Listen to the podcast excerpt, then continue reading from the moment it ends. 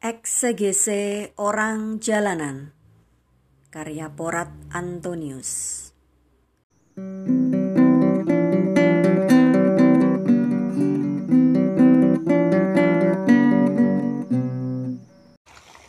Minggu biasa ke-22 tahun liturgi A.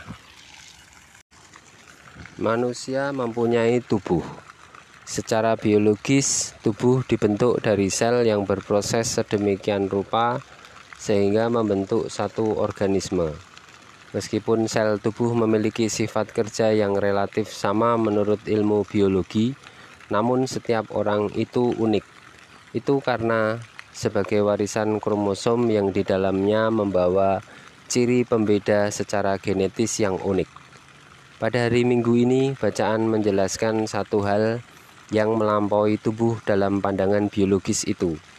Bacaan pertama menjelaskan bahwa tubuh manusia digunakan oleh Tuhan untuk tujuan yang Tuhan tetapkan.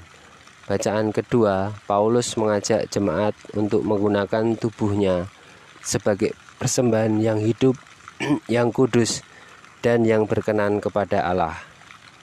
Dalam Injil, Yesus mengungkapkan bahwa tubuhnya akan dibunuh dan tubuh yang sama dibangkitkan pada hari ketiga.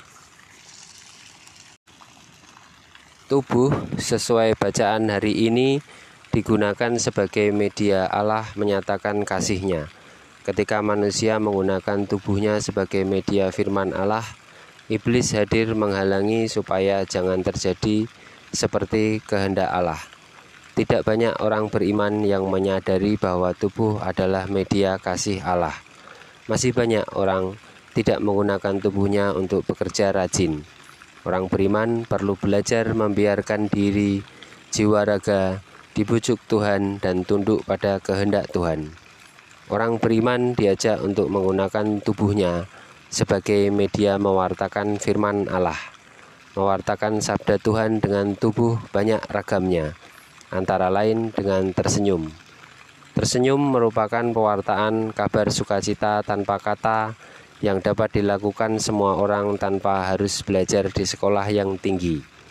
Dengan tersenyum, diri sendiri bersukacita, tetapi juga sekaligus mengajak orang lain untuk bersama-sama bersukacita atau mengubah duka cita pada orang lain menjadi sukacita. Belajarlah pada bayi yang tersenyum dengan siapa saja yang membangun relasi dengannya.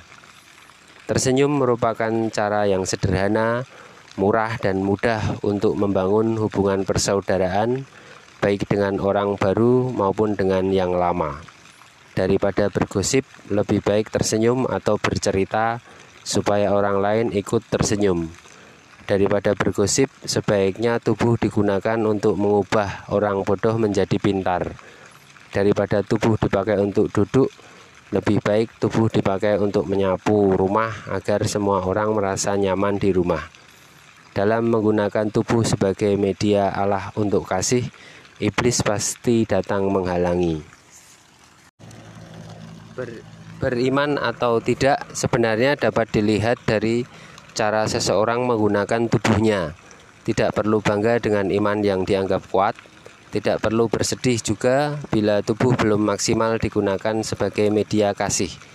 Yang terpenting rela dibujuk Allah agar tubuh digunakannya untuk media menyalurkan kasihnya kepada banyak orang.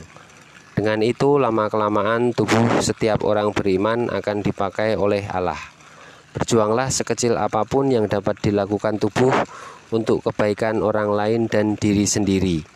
Yang terpenting adalah selalu siap untuk dituntun Allah agar dapat menggunakan tubuh sesuai dengan kehendaknya. Setiap orang sudah ditetapkan Allah untuk menggunakan tubuh dalam bidang kehidupan yang berbeda. Dengarlah Allah supaya di mana pun tubuh berada, tubuh dapat digunakan sebagai media kasih. Lakukan mulai dengan yang kecil dan sederhana. Small is beautiful.